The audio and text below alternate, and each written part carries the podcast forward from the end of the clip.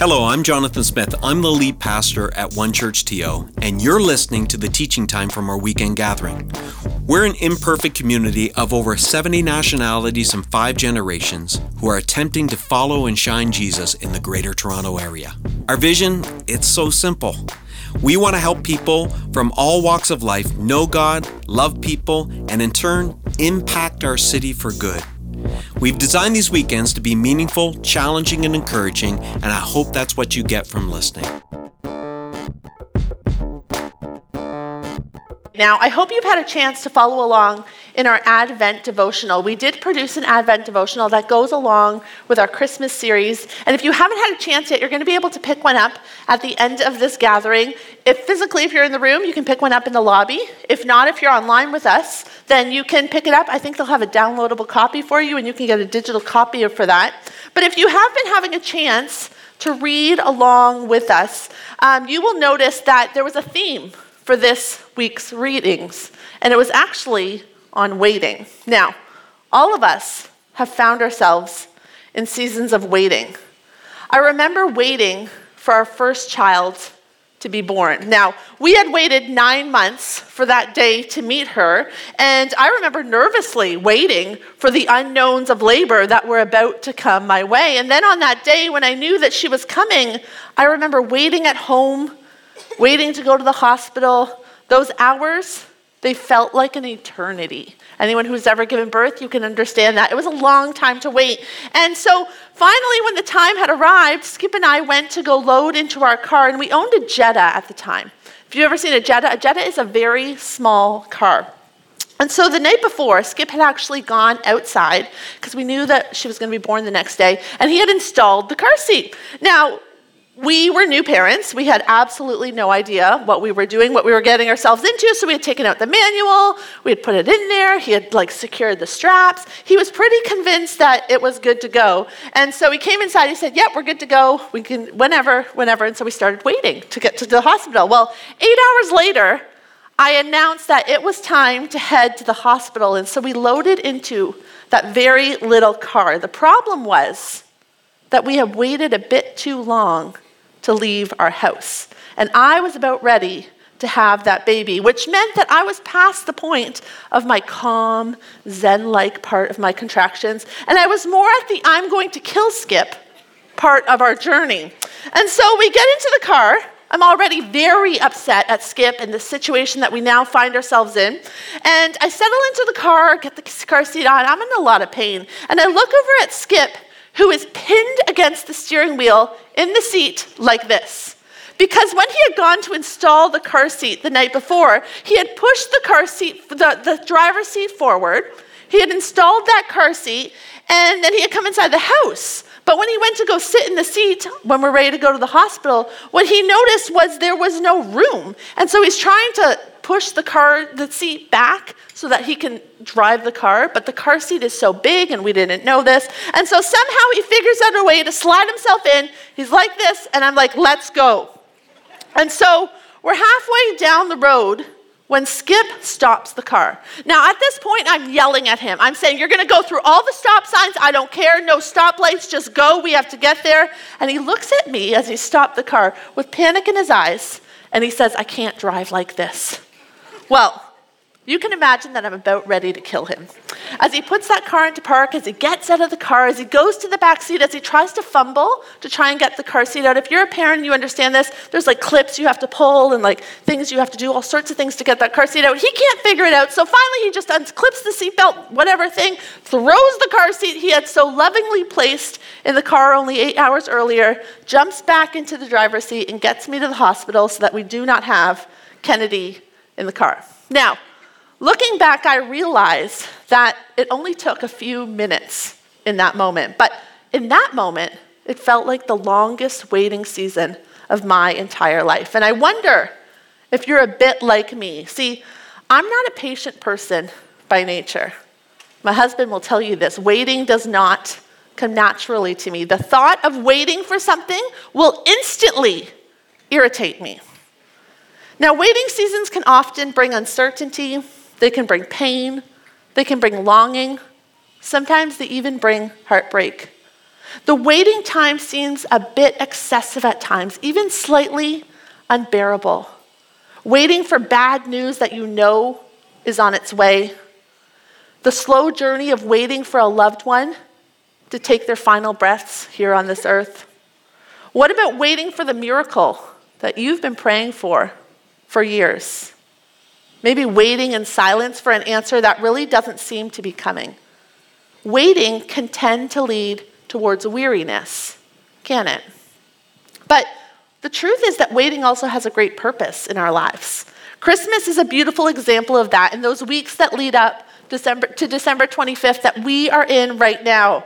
Growing up, do you remember the excitement of waiting for Christmas morning to finally arrive?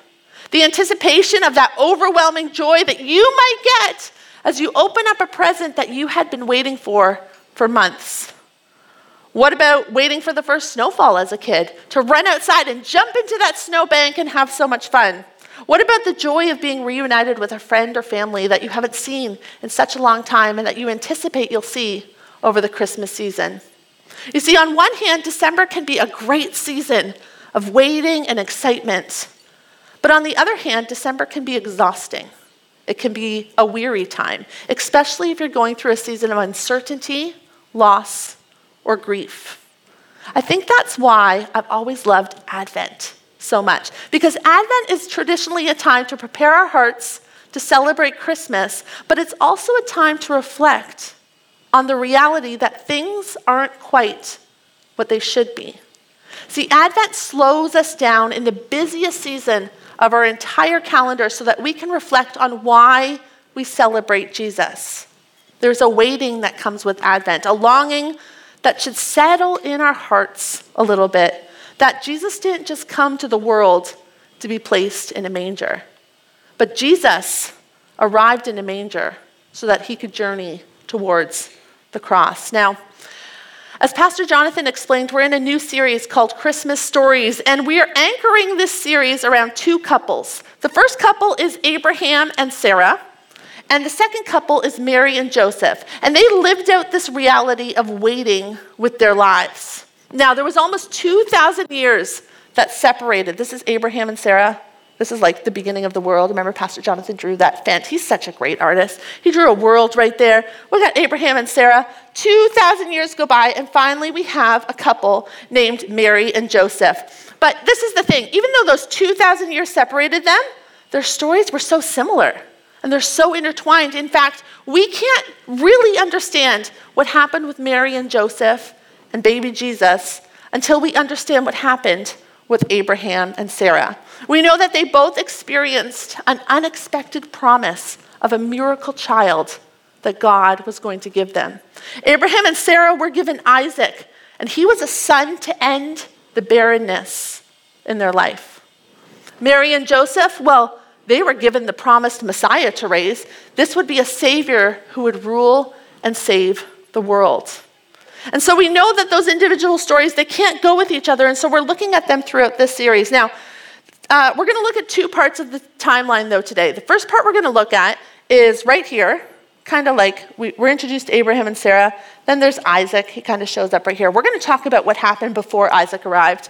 And then we got Mary and Joseph, and Jesus was born there. We're going to talk about this period, what happened before Mary and Joseph arrived on the scene. And we're going to ask ourselves, what was it like for Abraham, for Sarah, for Mary and Joseph to wait with empty arms on a promise that they probably didn't even quite understand themselves. Now, in Genesis 12, God does this miraculous thing in the lives of Abraham and Sarah. He gives them that promise that they are going to have a baby. And at the time that God makes the promise, Abraham is 75 years old and Sarah is 65 years. Certainly a little bit old to be thinking about starting a family even in those days. Here's the reality Abraham and Sarah were unable to conceive a child on their own. They've likely lived in this state of barrenness for the entirety of their marriage. I imagine that they've lived all these years with the knowledge that they can't have children, that that rawness of their reality has maybe become subdued over time, maybe tolerable. They have likely come to a place of acceptance by this point. Though their life may not have been how they once had envisioned it, I would imagine that they've given up some of those dreams and they've probably come to a place of acceptance and maybe even wholeness. And then God writes a new chapter in their story. God places a call on their lives and promises Abraham something. In Genesis 12, 1 to 3, it says this God goes and says to Abraham, I want you to leave your country, your relatives, and your family. I want you to go to the land that I am going to show you. Abraham, I will make you into a great nation. I will bless you and Sarah, and I will make you famous, and you will be a blessing to others. All the families on the earth will be blessed through you. That's important. All the families, everybody that walks this earth, will be blessed through you. See, in that moment, I can imagine that their hearts break wide open with the realization that a great nation actually means a family of their own. A great nation means a baby of their own. Now, God doesn't provide them with many details, though. Instead of telling them where this land is going to be that they're going to head to, God just asks them to follow him, to leave everything that they know and follow him, and he will do it. And instead of telling Abraham and Sarah how they will have a child, God asks them to trust him and promises that he will do it. And as crazy as this sounds, because let's be honest, if God called me to do that, I might have a little bit of hesitation. Abraham and Sarah they believe God. They pack everything that they own with such faith and they head out to follow God and the promises that He has given them. And you almost expect it to happen right away, right? Like if we were in a Sunday school class right now, we probably learned that God promised Abraham and Sarah a child, and then Abraham and Sarah had Isaac, and it was fantastic. And that's kind of how you expect it. Like the moment they sell everything that they own, the moment they pack up all their treasured possessions, the moment that they say goodbye to their family, step off their land, out of the city that they know, don't you think God is just going to open up the heavens, bless them? Well, that's not exactly what happens. In fact, years go by. Years of waiting and clinging to a promise. Years of trusting God that He would do what He said He would do. Decades go by of following God away from home and everyone and everything that they have ever known. You know, I'm sure they must have wondered if they had misunderstood the promise that God had given to them. My grandmother turned 92 years old this week. Now, she has 11 children she has countless grandchildren. And I was chatting with her on the phone on her birthday, and she loves to talk about the years that she raised her kids. And so we were talking about that, as we often do, on the phone.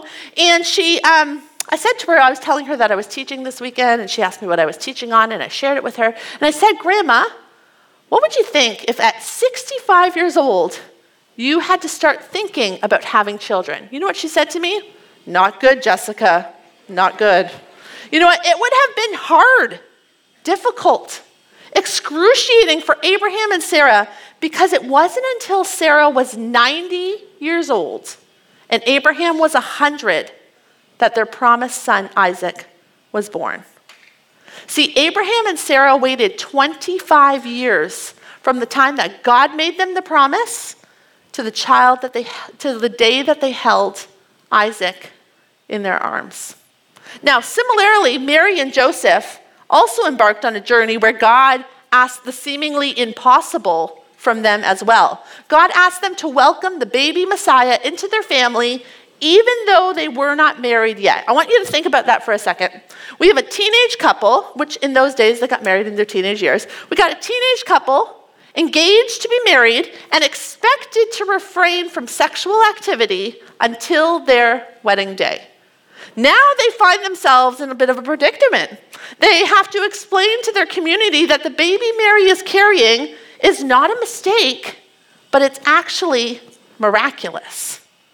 Imagine what it must have been like for them to go to their parents, to go to the people that they love, and to try and share this with them. Imagine what it must have been like to fully trust God and His promise while also patiently waiting for him to reveal to the whole world what was exactly happening.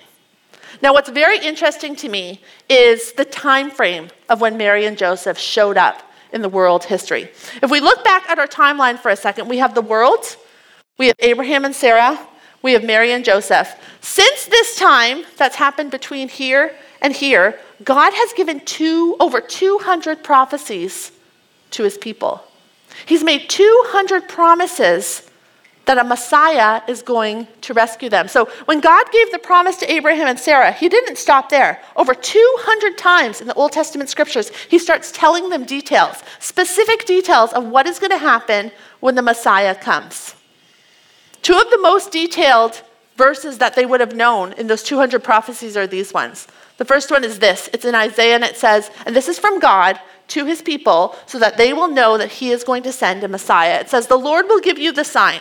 A virgin will conceive a child. She will give birth to a son, and you will call him Emmanuel, which means God is with us. Now, the second one they would have known is out of Bethlehem will come one who will be ruler of all of Israel. And so, God's people, they've been waiting over 2,000 years. Abraham and Sarah's family, it starts to grow, just as God said it would. We have all sorts of people that have joined their family. Generations have been added. Generations have lived, been born, and have passed away and died. And God has continued to lead his people. This nation that he has created through Abraham and Sarah's family that he now calls Israel.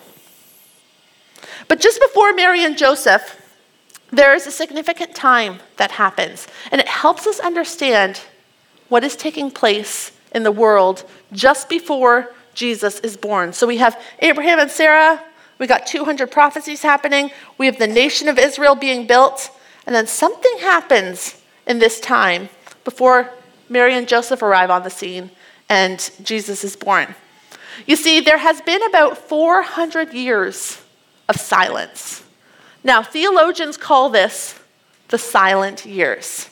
And they happen between the Old Testament text and the New Testament text. So when the Old Testament ends and the New Testament begins, often we turn a page and we continue reading. But what happened in history was 400 years went by and God was completely silent. For 400 years, God has not spoken. No new prophets have been raised up. They have not shared anything with God's people. Heaven has gone completely silent as God's people continue to wait for the fulfillment of the promises and the prophecies that He has made to them. See, after centuries of God being in constant communication with His people, that silence would have been deafening. That waiting would have felt excruciating. For about 1600 years, give or take a few years, God had been in constant communication with his people after giving Abraham and Sarah that promise to bless the whole world. And in that time, over those 200 more prophecies that had come, where God was saying, I will come, I will do this for you. Abraham, I'm going to bless the whole world through you. A virgin is going to conceive a child and give birth. Your ruler is going to come from Bethlehem.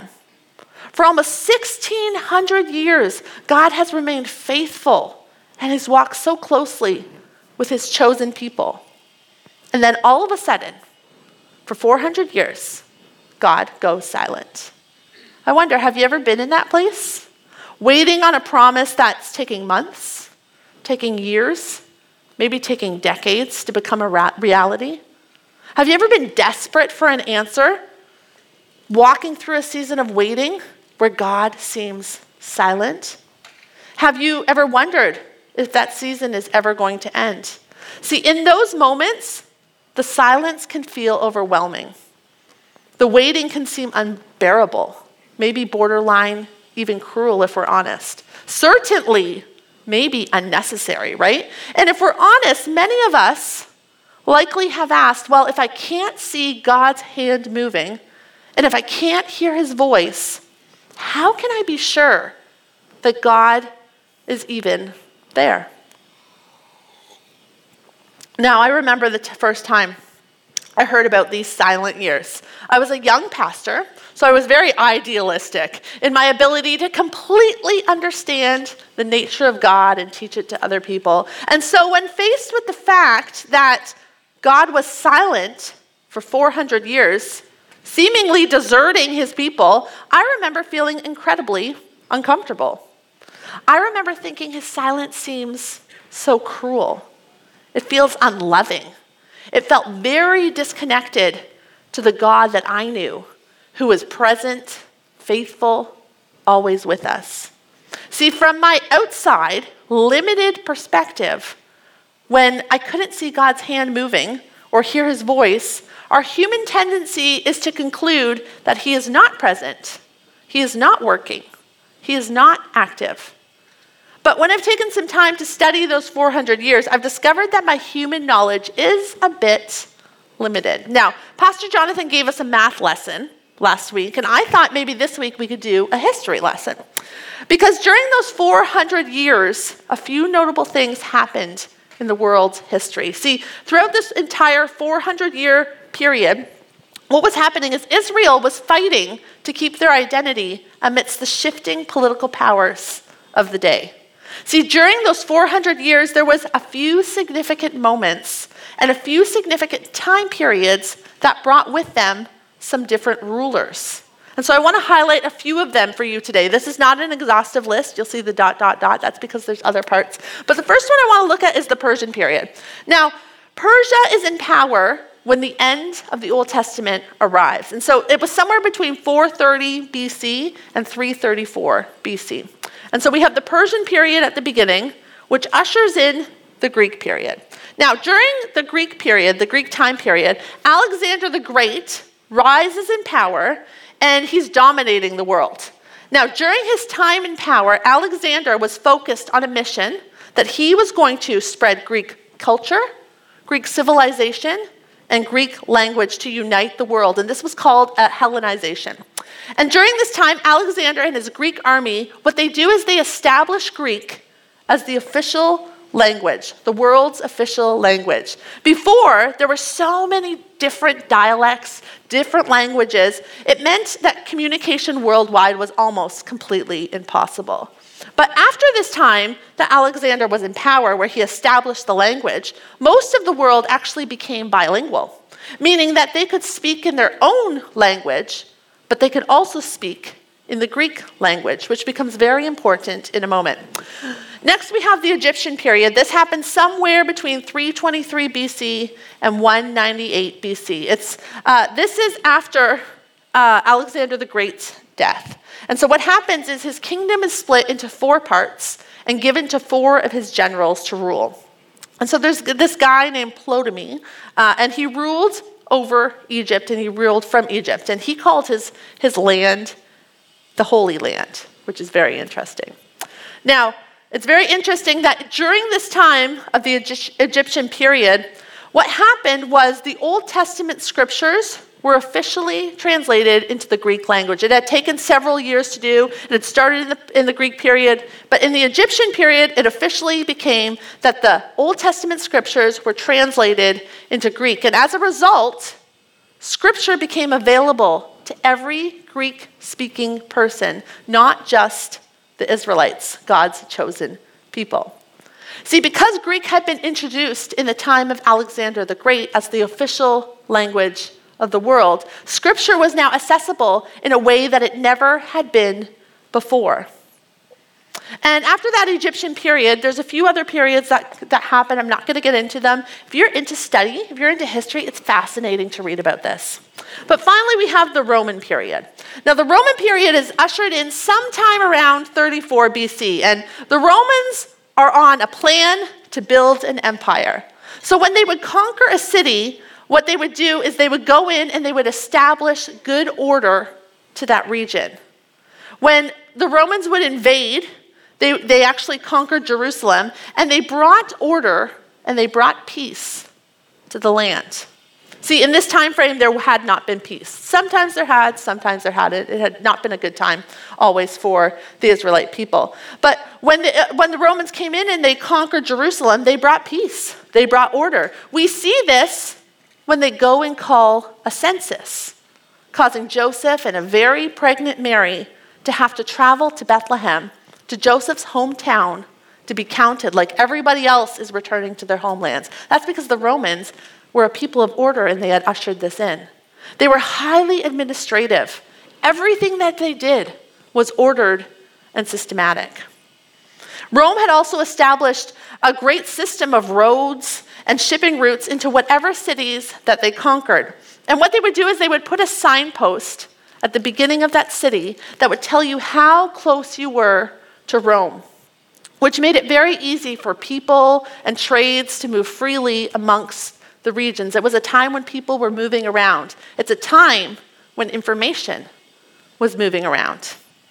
And by this time, there were also synagogues set up in most of the major cities. This meant that people were able to study the, New Te- the Old Testament scriptures. And because these scriptures were in a universal language, anyone who would have studied them would have been understanding what the prophecies were. They had known which ones had been fulfilled, and more importantly, they knew which ones had not been fulfilled yet. In reality, the whole world was able to know that God had promised to send a rescuer for his people. They knew that the virgin would give birth and that a rescuer would come from Bethlehem. The truth is that there had never been a better time for the entire world to realize that the Savior, the rescuer, the promised Messiah that God had promised to Abraham and Sarah had arrived. See, the world was weary after 400 years of political changes. God's people, they were weary after 400 years of silence. And a young teenage girl, barely able to recognize the realities of what was happening in the world, was about to deliver the promised Messiah, the one who God had promised to bless the whole world through, through Abraham and Sarah's family. See, it may have seemed that God was silent in those 400 years. But the truth was, he was very active. He was lining things up, and he was waiting for the exact time to fulfill his promise to a very weary world.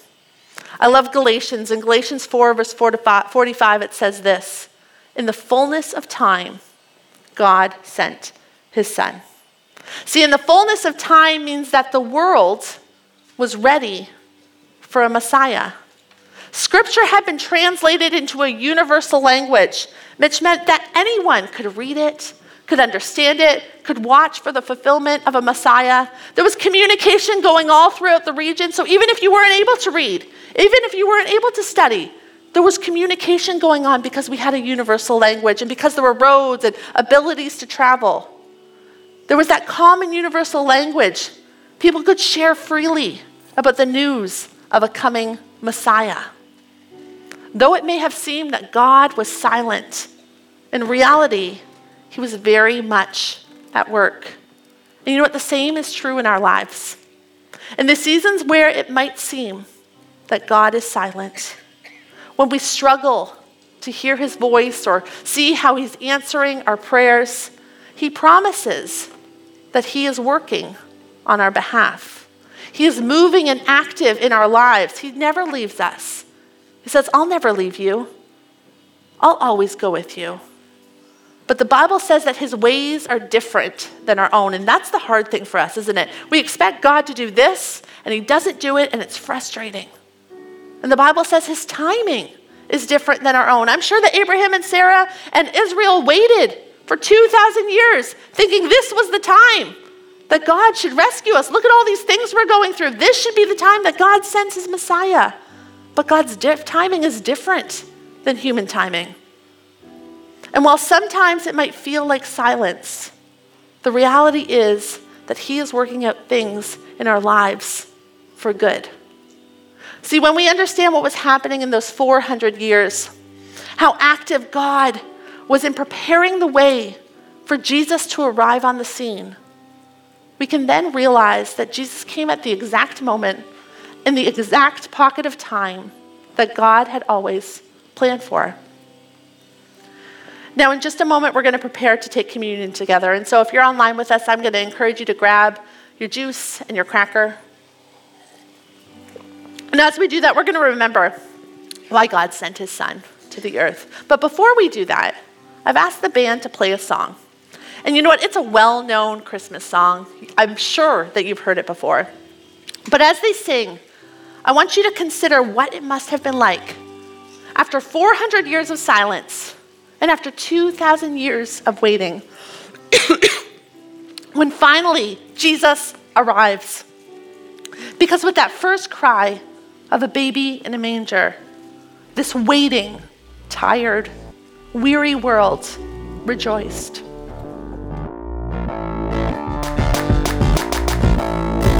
Thanks for listening. If you found this helpful, we hope you join us at one of our campuses if you're in the GTA for a weekend gathering. If you're listening from somewhere else in the world, we'd encourage you to join us at onechurch.to slash live. We believe everyone can be a part of what Jesus is doing both in our community and in our city. So if you'd like to connect with us at a deeper level, visit us at onechurch.to slash next steps. See you next time.